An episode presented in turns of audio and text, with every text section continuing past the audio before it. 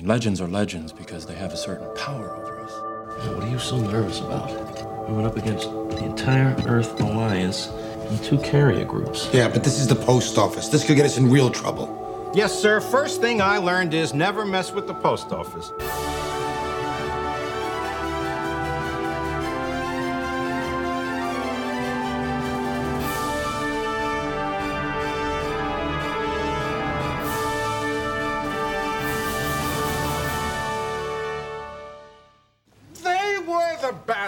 As you say.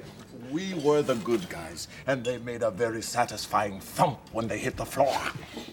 Hello and welcome to Who Are You? It's a Babylon 5 watchcast by a couple of former strangers, now friends, who are continuing to get to know each other over one of their favorite shows from their childhood, Babylon 5. I'm Laura, And I'm Jafar.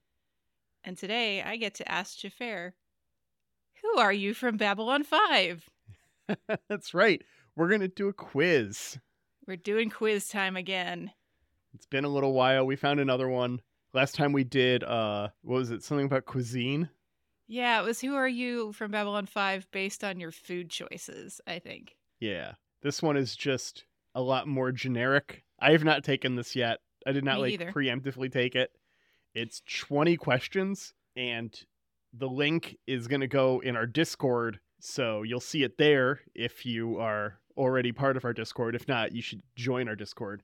If maybe one of our one of our Discord friends wants to reply and put it up there on the tweet before I get a chance to, because I promise I'm going to forget, I would really appreciate you. So my first question is have you ever shoplifted? oh, man. I mean, when you're kids, you do stupid stuff, right? Yeah, I have accidentally shoplifted a couple of times, I'm sure. Uh, sometimes like when I'm getting a couple things, I might put something in my pocket and then forget to check out with it. Um, I'm sure this has happened. I can't recall a specific instance. It's not something Yeah. I aim to do, but it's something that's definitely happened. I do recall one particular instance from my childhood where I shoplifted.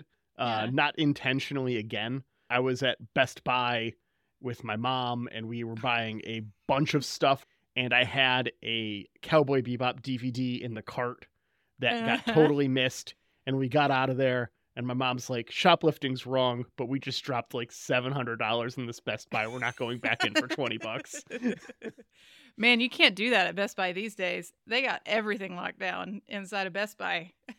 yeah Yeah, I'm going to go with I'm sure I have misrung something at self checkout, you know, like when you're Yeah. scanning your produce and you're supposed to select what type of produce it is. I know I've misrung something there. So let's go with 100%. yes.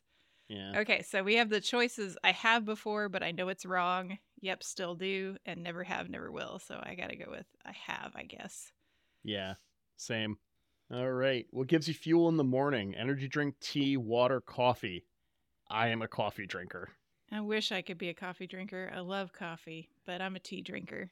my girlfriend is about to go spend 2 weeks in Hawaii with her family Um, And I, the, my very strict instruction was 100% Kona. You got to bring me back yeah. some pure Hawaiian coffee. The Kona blends we get here are nowhere near as good. Okay, number three. You're in a group project and one group member is extremely bossy. What do you do? Hmm. Confront them in private, call them out on it in front of everybody, silently brood and do your own thing secretly. I am the group member that is extremely bossy. Yeah, I was gonna say I don't know what this is like. That's I've been in groups where I've silently brooded Yeah. because it was not worth arguing. Mm-hmm. I've been in groups where I thought my if I feel like my grade was at risk in the group project in school, I would say something. If I didn't think my grade was at risk, like I wouldn't do it this way, but I might you you know clearly have a good grade in this class. I'm just gonna let you run the thing. Won't argue Mhm. with it. So I've done both. I've never confronted in private though. yeah. This one's tough. It's very contextual.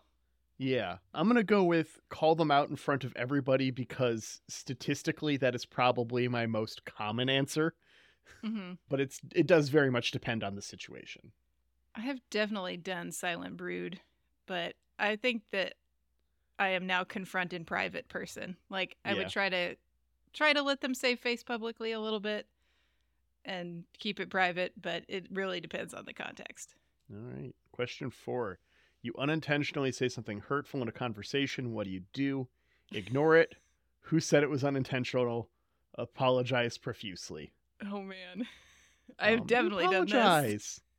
You apologize. We're Yeah. both apologize. I mean, my Midwestern won't let me walk 10 minutes without Mhm. saying sorry to something. I see, I apologize to potholes. So, like, it's of course I'm going to apologize. Definitely. What character flaws do you hate the most? Dishonesty, authoritarianism, or egocentrism? I'm going to go with dishonesty. I hate that. I dislike dishonesty and I will I will not respect someone for dishonesty. Occasion there's context with dishonesty, but with authoritarianism, Mm, okay. not gonna fly with me. Never. Yeah. Yeah. Would you consider yourself a responsible person? Oh, no. Sometimes, by whose definition, and yes, very. Y- yes, I am the responsible one, and I am literally called the dad friend without even having kids. Uh, I'm the dad. I have friends who are actual parents who have called me the dad friend. Yeah. Yeah. I- I'm going to have to go with sometimes because my husband edits this podcast and he will know the truth. Because there are some things I'm very responsible with. I'm a very responsible accountant, for one thing. Am I a very responsible, just like general adult? I don't know about that. Sometimes. You're driving and a semi truck going full speed misses you by an inch. How do you feel? Totally freaked out? Meh, it didn't hit me, so it doesn't matter. Slightly freaked out, but mostly fine. No, I'm I'm freaked out. That's that's easy. this this has almost I almost died like this actually Yeah. when I was a senior. So my dad bought me a car so I could drive my sister to school so she wouldn't have to take the bus. Yeah, yeah. And I was driving it and I had taken her to a concert for her birthday and it was the winter and we spun out on some black ice on the expressway and my car was perpendicular to the road. So we're sideways and cars are coming towards the side of us and we slowly drifted back into the the median as roads are designed to push things as a semi just barreled right in front of us. Yep. And I was a little freaked out, but mostly fine. Some parallel universe me died, and now there's less of me when I get jet lead the wand. So I'm here for it. Complete this sentence. I blank put the needs of others before my own. Never, often, sometimes. I mean, that's another sometimes for me.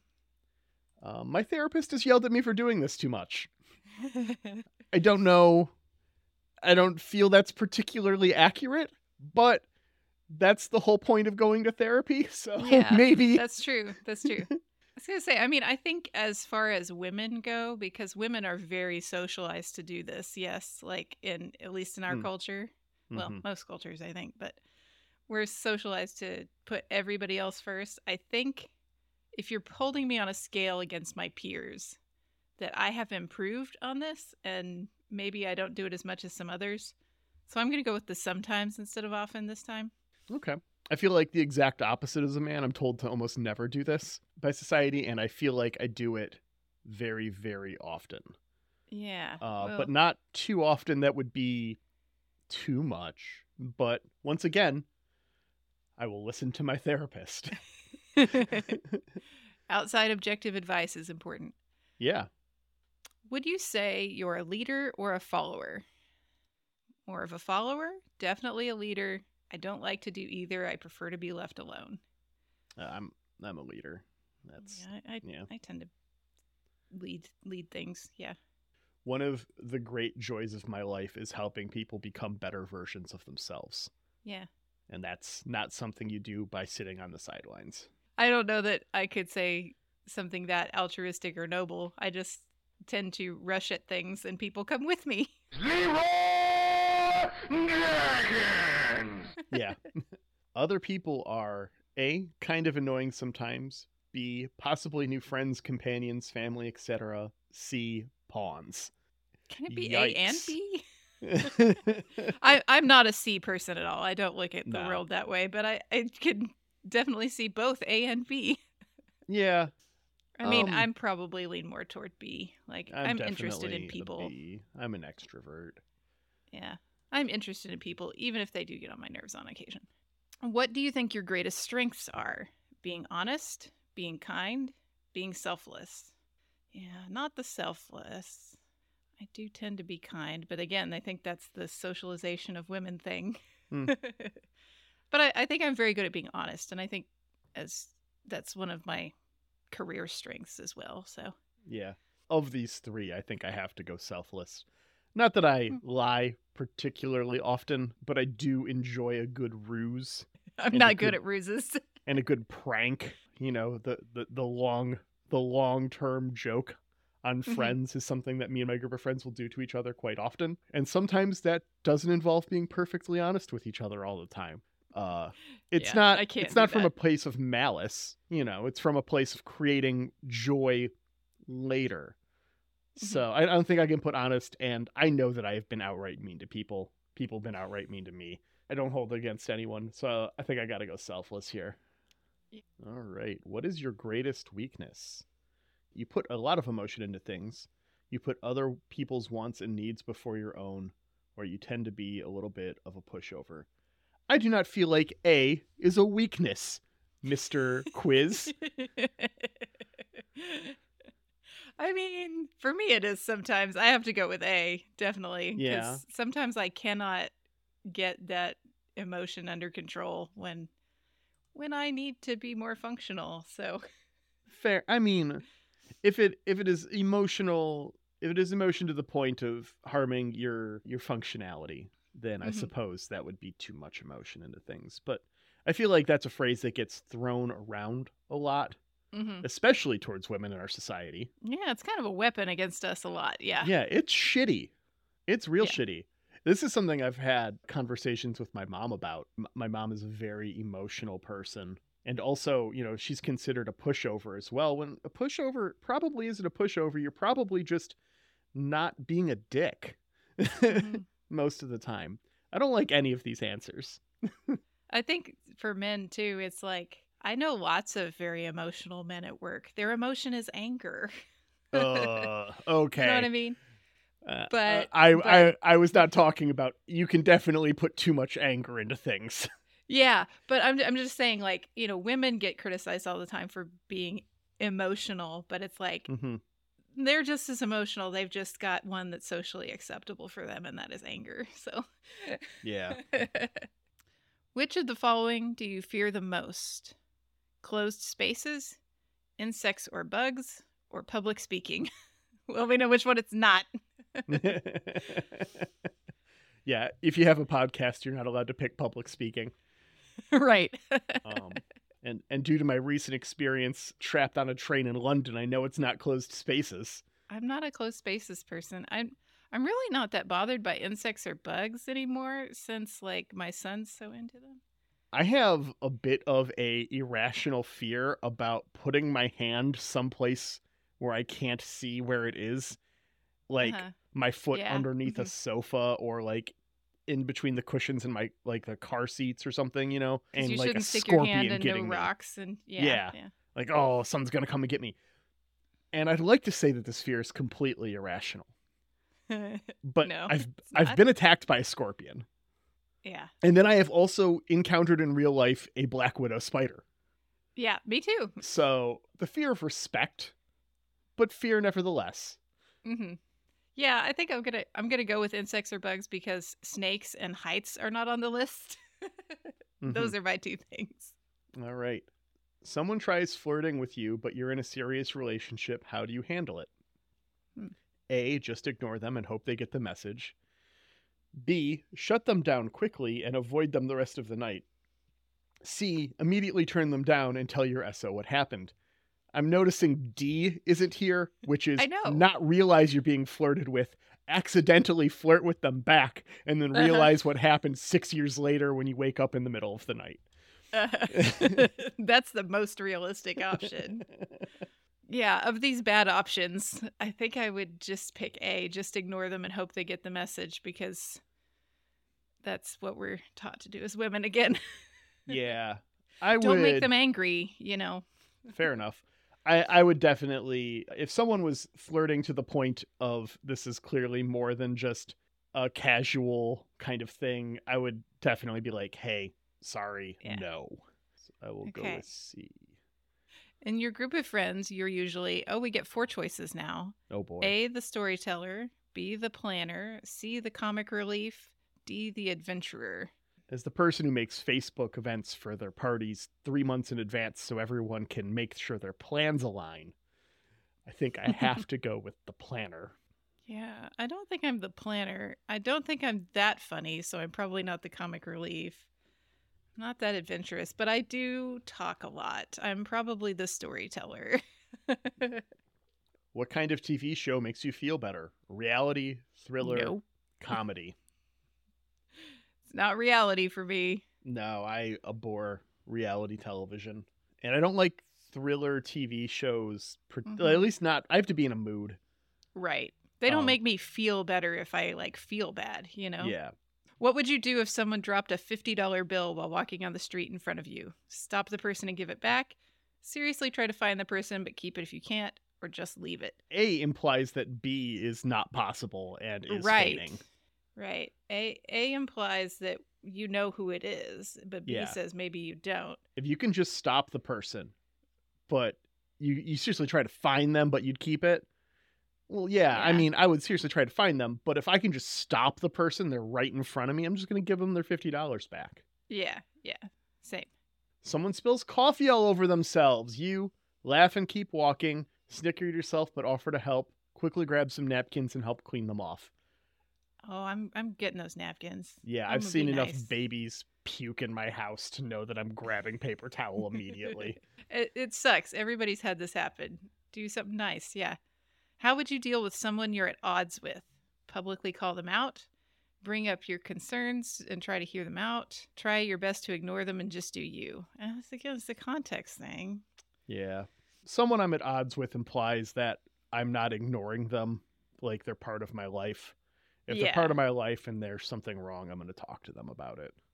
Yeah. And, and I'm- probably my not publicly unless it is something that requires public shaming, which Yeah. is few and far between, but is a thing, depending on, you know, them saying stupid shit or something. Yeah.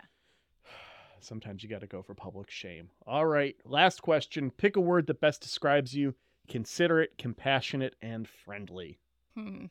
Those are three very similar choices to me. They are. What makes this easy for me is I try to be considerate, I try to be compassionate, I don't try to be friendly, Mhm. but I have friends. So it must be the thing that is most natural to me because I'm not trying to do it. Yeah. Okay. I I think I'm going to go with compassionate because I do feel like I see other people's point of view very easily all the time Mhm. and sometimes I do have to try to be friendly. it just depends. All right, let's find out who we are. Who are you? Who are you? Do you know who I am?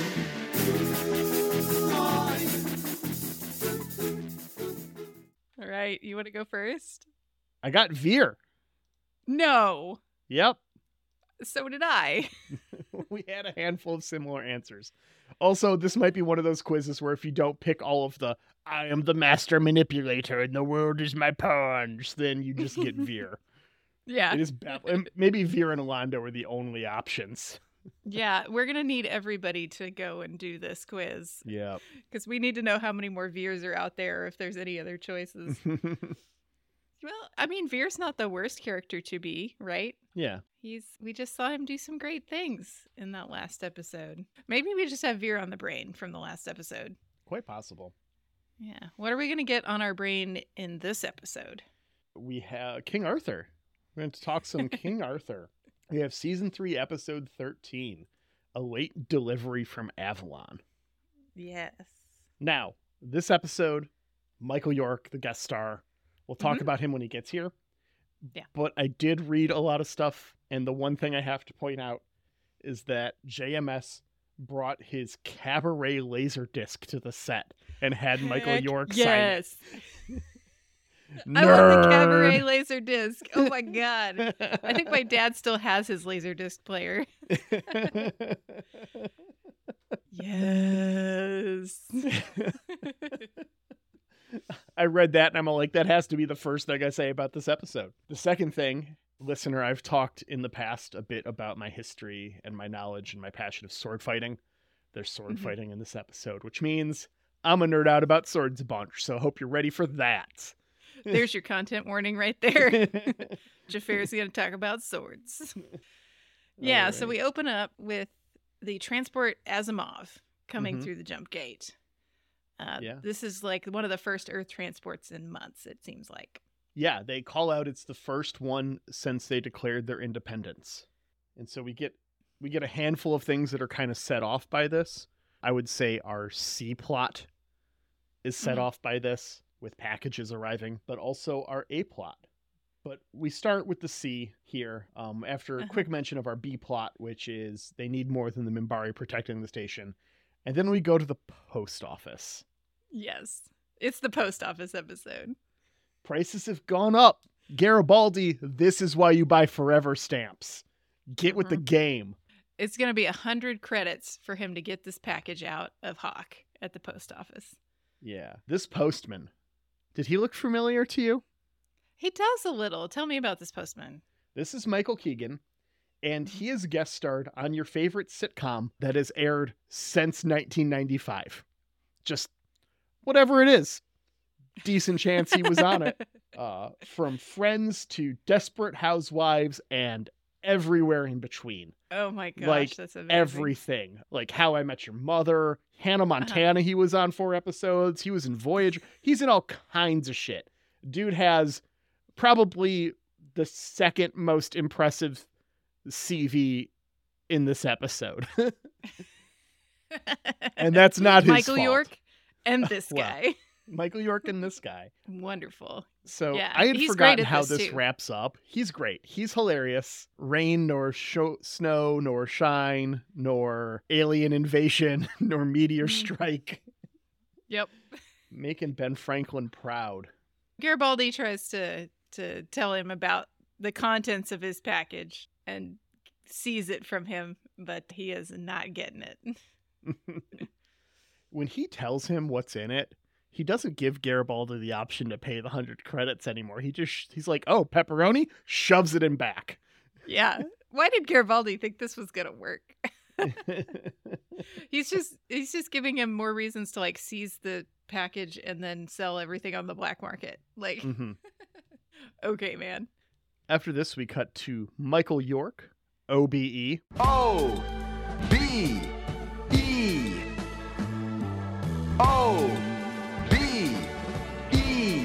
He's having some bad dreams in a endless hallway. Yeah. Gray hallway. So Michael York, obviously very famous actor. Mhm. Probably got to be the most famous guest star on this show. Yeah, I mean, like he he got an Oscar for Cabaret, right? Am I making that up? Um, I have some awards that he's won or been nominated for that we'll Oh, talk okay. about. um, so he filmed this. Uh, if you're looking at his film career, he filmed this and a couple of other things in between. In between playing Merlin in A Yankee in King Arthur's Court, Oh yes, uh huh. and then he would have gone from this to playing Basil Exposition in Austin Powers. Yeah. Trying to list everything he's done is a fool's errand. Like it's Yeah. just an incredibly massive CV. I do want to call out his 2001 DVD Exclusive Awards nomination for Best Animated Character Performance in The Land Before Time 7, The Stone of Cold Fire. and then, of course, who could forget in 2011 his Lifetime Achievement Award from the Transylvania International Film Festival. Oh, that's adorable. I hear once you're invited to that, you can keep coming back whether or not they send you another invitation. Yeah. Okay. That's a vampire joke. I get it. I get it. Anyway, he grabs a sword in one of the worst ways to theme. Oh my god. I was looking at this and I was like, that's obviously a prop sword, or you would have hurt yourself very badly. Well, he probably would have been fine. So what makes this grabbing of the sword very dangerous is not how or uh-huh. where he grabs the sword because those are both correct actually. Okay. It's the direction he's coming from that is the problem. Okay. Like coming out from under. Exactly. So swords were typically, well, one, not very sharp. They didn't really Oh. need to be sharp. That was not their job. Most Yeah, swords okay. are not slashing weapons, they're stabbing weapons. Yeah. And when you do slash with them, you slash with the top 33% of the blade. Sure. Right? Okay. okay. So anything past that point was typically not sharpened on purpose so that the wielder could grab it in a similar fashion and do a technique that's known as half swording, which is what you do when you're in too close to be able to swing your sword. Yeah. Okay. Okay.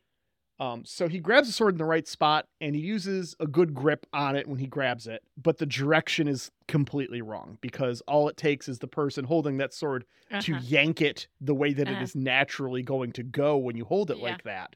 Yep. If this sword, instead of being downward, were up and he were to grab it like that, that is Yeah, a you're fine. that's a good maneuver. That's what you want to do sometimes. But yeah, sword facts.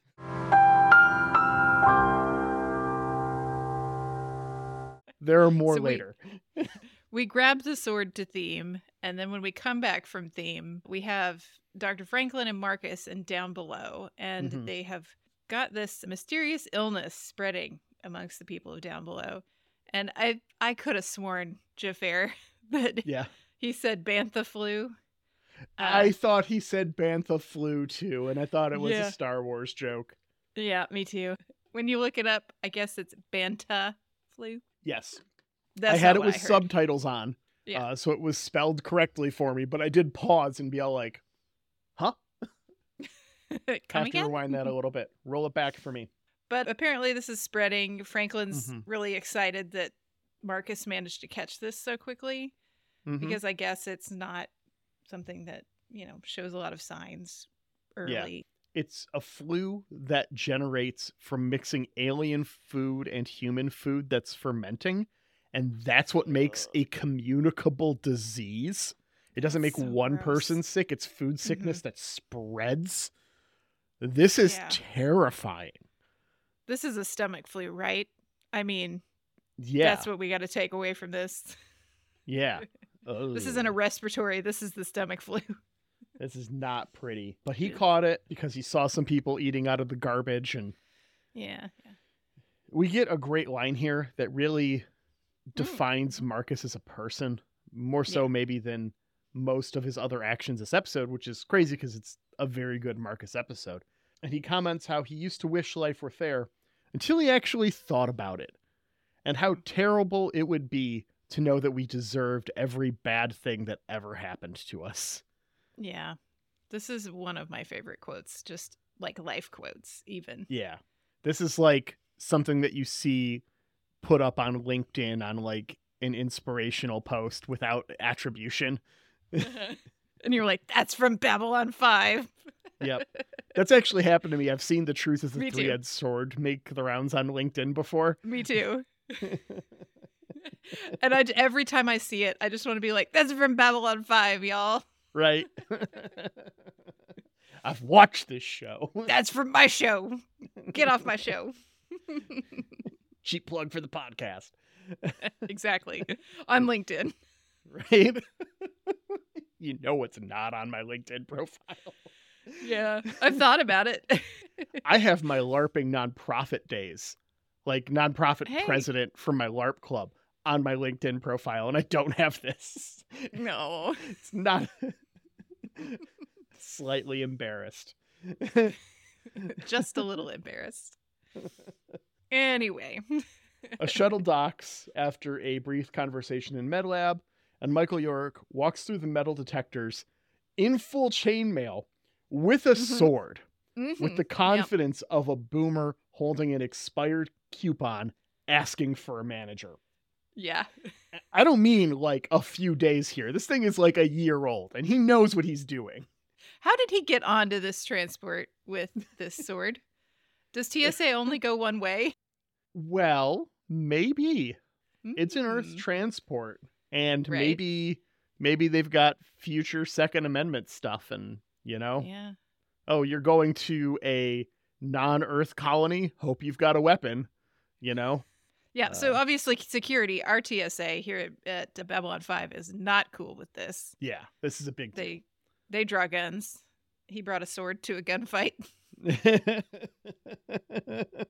he says his name Arthur Pendragon, son of Uther, king of the Britons. King of the Who? And then Marcus jumps in and de escalates without force. Yeah. Huh. Huh. Such a novel concept. It is possible. Oh my god, it's almost enough to make you start believing in miracles, isn't it? hmm And he has a medical professional with him. Right? He uh, convinces him to go to MedLab to get checked out. We get some quick background lip service that someone's going to check his DNA. And he talks to Arthur, who can't explain the 1700 year gap in his history. But he recounts being taken to Avalon, and if he is returned now, it is because when he is here and now is where he is most needed. Yeah. So we know how this ends. We've watched this episode to be able to record this podcast. Yes. I want to posit something for you. Okay. We get the like first line in the next scene is Marcus telling us, "This is not outside the realm of possibility. You fucking met Jack the Ripper." Right? Yes. Yeah, he did point out that Vorlons exist. What if that was the case? What if Michael York is Arthur? What if more than that, he becomes Captain King of Babylon 5 because this is where he is needed most? And the rest of the series just takes a hard left turn, and it is Arthur leading the armies of light in the Shadow War. Oh man. Like every would be episode before this, completely unchanged. Don't do anything different. And just from here out, it's the Arthur Pendragon in the sci fi show. How 90s is that? That would that would be so much fun. it's I would watch the shit of that of that show. I don't know that I'd be hosting a podcast about that show 30 years later, but I would have watched sure. the shit out of that show as a kid. Mhm. That has to have been a thing, right? The like reverse Yankee in King Arthur's court. Yeah, yeah. It that could have been part of That it. has like, to that has to be a thing. There has to be some inspo in there. Yeah. Tell I us, like it. internets. Do our research for us, please. yeah. So we don't know how he got here. No one seems to at the at the you know the conference table where we're discussing that could he really be a Vorlon transplant? Well, Nobody Franklin- seems to like go say we should go ask Kosh. or we don't we don't even really talk about Kosh at all at this point.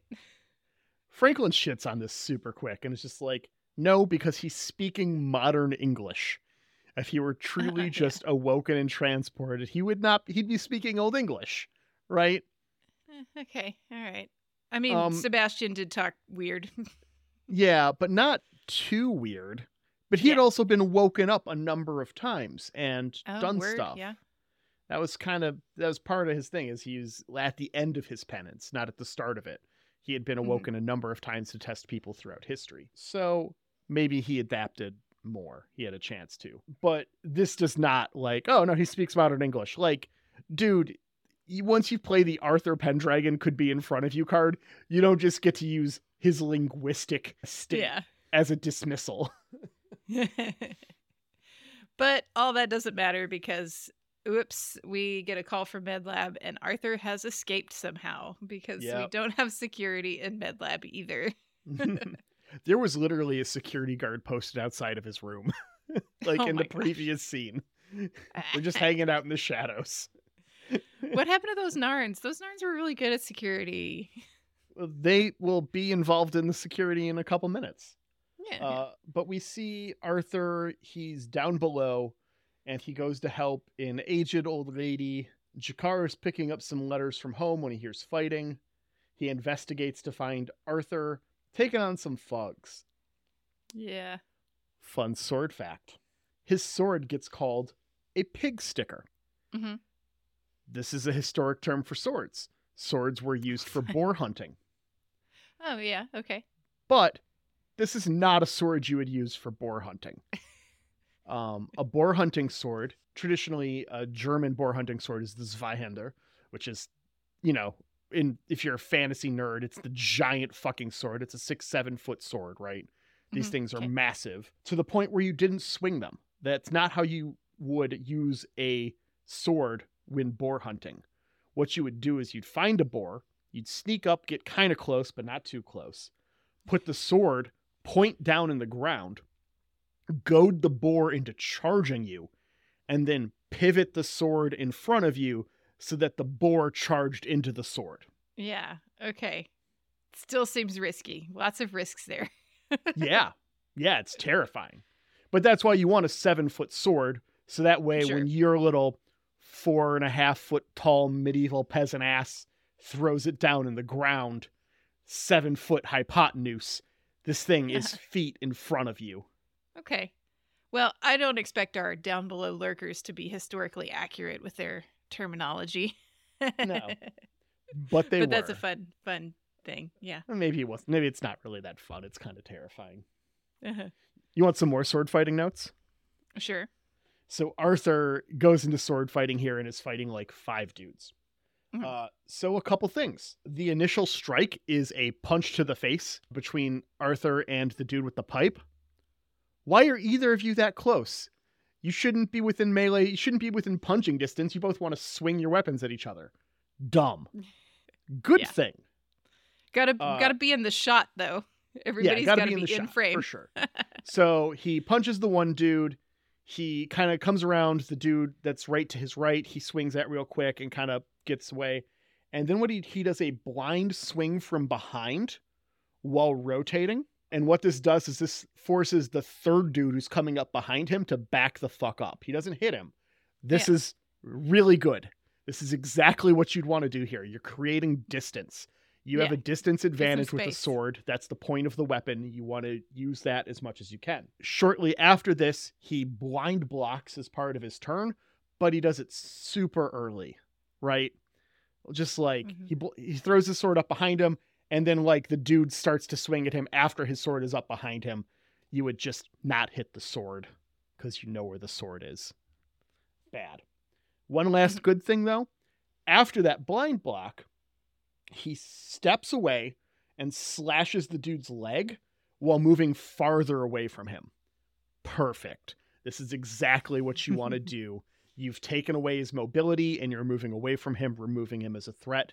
When you're fighting multiple people, this is the most important thing. Is you want to generate space to be able to fight them one on one so that way you don't have to worry about getting snuck up on. Yeah. Okay, okay. After this, G'Kar is a theatrical bitch. He just jumps in to help, and is just like, "I." This is this is the moment where we stand G'Kar. yeah. No, he's got a great sense of dramatic flair and oh yeah, Narn claws. Narn claws. Reminder that he's effectively second in command of station security at this point, which in turn puts legitimization on Arthur's vigilantism here. I hadn't thought of it that way. I just thought of it as cool, cool fight between cool guys. Yep. With cool guys. Yeah, so they take these guys down. We come back from Mhm. commercial and they return the lost item to the old lady. It was Mhm. a, a gold picture frame. It was stolen because it was valuable. I'm air quoting the word valuable. Precious metals. Yeah. Yeah, I'm like, okay, sure. Meanwhile, Garibaldi's looking for Arthur to to try to find, or Mhm. Garibaldi's sending his people to try to look for Arthur. Yeah. Uh, but he's got something else, something else to do. Arthur is getting drunk with G'Kar on Yoo-Hoo. I was like, what is this? What is this beverage? Actually, Yoo-Hoo. Oh, really? Like That's funny. confirmed. Yeah. Someone asked JMS on Usenet, and he was all like, "Oh no, they we use real food whenever possible, just because the actors have to actually eat it for their scenes most of the time." So he mm-hmm. notes that like whenever we see Garibaldi cook, they actually brought in the the dish, you know. Yeah. And that they were drinking Yoo-Hoo here. That's funny. I was like, is this a big giant black Russian or something? Like, oh, that sounds good. Do I have chocolate milk? go for it. I'm gonna figure that out in 30 minutes. for your later bubble bath. right? He knights G'Kar, Sir G'Kar the Red Knight. hmm I don't think he gets called this again the rest of the series. I don't remember. Which is just a goddamn shame. Right. he should get at least one more of these. He's the red knight of my heart. Uh, Garibaldi gets got again going after his package instead of doing his job. Oh my god, Garibaldi. When will you learn? But while he gets got, so does Arthur, this time with a flashback fighting Minbari. hmm Marcus catches up with G'Kar and Arthur and uh, lets them know the fuzz is looking for them. And G'Kar's just all like, fuck that, A cap, and then passes out. G'Kar act drunk is my favorite kind of act drunk. Andreas is clearly having a blast filming this episode. Yes. And also getting to work with Michael York, I'm sure was a lot of fun for him. I'm sure. I mean, this this would be the most fun episode to work on just in general, I think. I should have checked if they had done anything together beforehand. I am unaware. I did not think Yeah. to look until just now. We get a throwaway line here about how uh, Gawain got the nickname the Green Knight was from drinking too much and being sick in the morning. Mm-hmm. Chef's kiss. That moment for are- sure. These are good details, yes. Yeah. And then uh, we cut to the B5 Council where the treaty is delivered to the League of Non-Aligned Worlds. Yeah, so we want we want the League of Non-Aligned Worlds to all hop up and and offer some ships to defense sometimes. Mhm. Over in MedLab, Franklin has found the truth about Arthur, but Marcus doesn't think he should be told about it. Franklin doesn't budge, and nor should he, really. He needs to heal from his delusions to be reset into reality. Sure. Um, that's important. And I think, I don't want to say it's childish of Marcus, it's definitely selfish of Marcus Mm-hmm. to want this fantasy to be real. Yeah. Yeah. And also, just because his delusions are like cool and useful now Yeah, does not yeah. mean that they are always going to be. for sure. Like, you know, if we encourage this King Arthur persona, King is a powerful position. Who's to say that's not going to go to his head in some way? For sure. I just think, besides the detriment to the person, it also just logistically doesn't make sense to continue with it, And no, no. even for no. Marcus's desire. Yeah. We get his real name, David McIntyre, and we get a bit about his history, including his participation in the Battle of the Line and his Mhm. personal role in starting the Earth Minbari War. Yeah, Arthur has been a little bit obsessed over this whole last battle that he was in, and Mhm. that someone, the the battle only started. You know, the two armies were working out whatever disagreement they have. I don't know my Arthurian legends very well, but they were working it out. But somebody drew a sword to strike a snake, and that was the sword that stuck struck the adder, that got the two sides fighting. Mhm. Well, now we know that the sword that struck the adder was gun ports being open. Mm-hmm. The guilt of the war and humanity's loss has transposed itself to the Knights of the Round Table. Yeah. We get a lot of cuts between reality and the delusion here. Mhm. The editing and the cuts around the room after he is stunned and speechless, where we get kind of like super far shots with him just still in the empty room. And then it ends with B5 kind of off center and the silence of space. This is art. This is beautiful. Mm-hmm. Um, we'll talk about it when we get to our reviews, but this is the part of the episode where people turn. Typically, if you if you are not a fan of this episode, it is these black and white flash cuts uh, Okay. that kind of Okay. feel hokey and old timey. Um, I don't think they look as good on our TVs today. I remember being very impressed with this when I was young. I'm not sure Yeah. that the the images quite held up in the same way. I feel like the image quality on Vudu is not as good as it was on HBO Max. Okay. Maybe I don't know maybe if- that's part of it. I don't know if you're noticing anything. I feel like it says it's HD, and like Uh-huh. I checked the like my streaming stats and stuff, and it's HD, but it doesn't look 1080p to me. And maybe Yeah. that's because I'm watching on a 4K TV, and the upscaling in the HBO Max app is better than it is on the Vudu app. I would believe that wholeheartedly. I think my TV just does most of that itself, to be perfectly honest. I don't know. Okay. I feel like I'm not happy.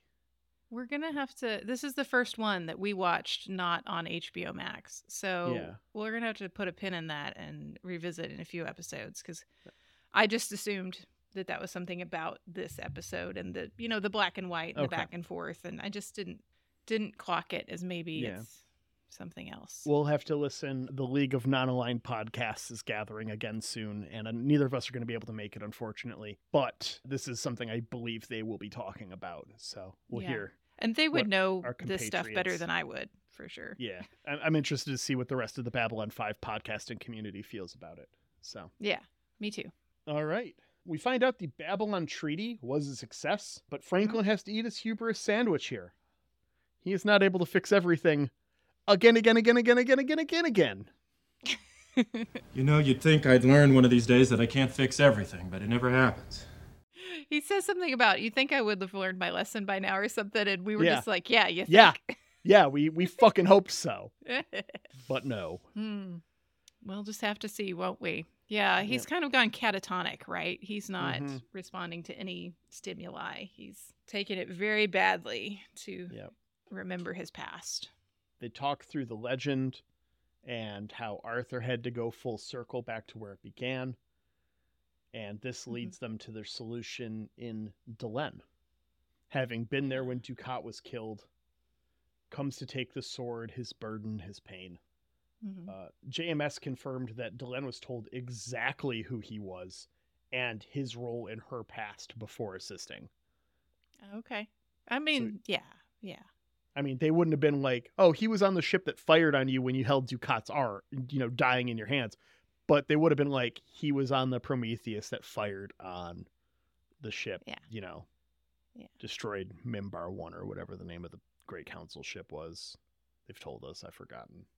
But from what we know of Delenn, I, Yeah. even if they had told her every single detail, I don't see her refusing this. Current Delenn? No. Season one Yeah. Delenn, yes, Yeah. No, but we're at Yeah. the right point in time for her. for sure. You know, she takes on his pain and releases him of that burden. Mhm. in a way that only she can and does it all without words and this is a super moving scene Mm-hmm. I agree. garibaldi gets his package the full price way but gets the postman back by charging him 101 credits to not start charging him rent which is fucked because that's not something garibaldi can be should be doing one Mm-hmm. he's Yeah, effectively no. blackmailing him It seems like a bribe, yes. yeah, this is not cool because Ivanova's even gone on record of bitching about how they don't have enough money coming in right now. Mhm. So it's not even like this is a not a contemporary issue. This is very much an active problem that Garibaldi is making worse. totally agree. Way to go, Garibaldi. G'Kar and Franklin see David out, who is going to Narn to join the resistance. Yeah. Hmm I liked this He's a gonna help his buddy. Yeah, Mhm. I like it too. We get a little bit about our characters and their relation and overlap with the Arthurian legend to close us out. This is a Mhm. direct shot at people at the message boards who are doing this. Yeah. Shots fired. Yep. So like it's not just Now the we bring up Arthurian legend guys. Yeah, he's like it Yeah. doesn't it's not a perfect analog. You can't just assign characters like that. Who is Morgan Le Fay? There isn't one. That's why he says it. I like Ivanova or Gawain. That's a good one. All right, Laura, scale Babylon's 1 to 5. How do you feel about this episode? I unapologetically love this episode, and it is five out of five for me. Same. It's so good. Some Look, people I know there's silly shit. I know there's like, Yeah. how did he get this chainmail? How did he get that cape? How did he get it all on the spaceship? You know, there's lots of questions you can ask yourself. This episode is too fun to ask those questions, people. Yep. If you think that this is a bad episode of Babylon 5, I think you're a hater. I said it, I think you don't like fun. right? This is a very fun episode, and it's also a very real and very deep episode about the unbearable weight of unknowable grief. Like, Mhm. this episode is fucking heavy, but it does so in a way that is fun and Mhm. as relatable as you can make it. You know, you can't understand what he is going through. The the grief has quite literally driven him insane, where he cannot exist in reality. Yeah. Um, so he doesn't. And I, I think it's beautiful where he's processing this with something, a legend so deep in the past. Mm-hmm. And we are in the future, you know. Yeah. It's it's a, a beautiful juxtaposition for us in the present to be watching. Mm-hmm. I- I It's think great. it's fun. I think that the B or C or whatever plot of the post office with this episode is two great tastes. They great taste great together. Like I love it, Mhm. and I I will not apologize for feeling this is a five out of five. Yep. Loved it. All right. Next week, season three, episode 14 Ship of Tears. Oh, okay. This is our first chance to compare Vudu and Apple episode previews. Sheridan forms an uneasy alliance with a former nemesis. As free speech is curtailed back on Earth, the shadows continue to expand their conquest. I have the same description, except mine ends with Walter Koenig guest stars. Oh, Yay! that makes me more excited. yeah. Oh, I Didn't- think I remember this episode now. From the description, I did not think Bester episode, but now I know it's a Bester episode. Yay! I same. I think this is the one I missed when I was a Oh. kid. Okay. Uh, this is the one with all the telepaths and cryo storage. I think so. Well, we'll find it out soon. Yep, this is the one I missed All right. that I only saw for the first time two years ago when I did my rewatch, Fantastic. which is crazy because it's a huge plot point episode. So, Yeah. It, when Bester's around, there's a lot of plot happening. yep. I'm excited. All right. Well, we'll be back with that one next week. But before then, we'd like to say thank you, of course, to Jeremy Siegel for our lovely theme music. You can find more of Jeremy's work at jeremysiegel42.bandcamp.com. And thank you to Angry Duck Time Machine on Instagram for our podcast artwork. Thank you to our editor, Aaron, and his continued work in making sure that we are a podcast that releases. Greatly appreciate it's vital it. work. It's the Lord's work, and we love it. And then thanks to our fan community. We love all you guys. Guys being a gender neutral term for the record, at least in this personal application. Uh, We like all of you. Thank you for joining our Discord. If you're not on our Discord, go ahead and join. There's a lot of fun conversation there. People are already posting their quiz results. Um, and also, we have a Facebook, which we sometimes monitor, and a Twitter, which I completely ignore because fuck Elon Musk. but you can always email us Yes. at whoareyoub5 at gmail.com. We'll see you next week, Internet. All right, bye.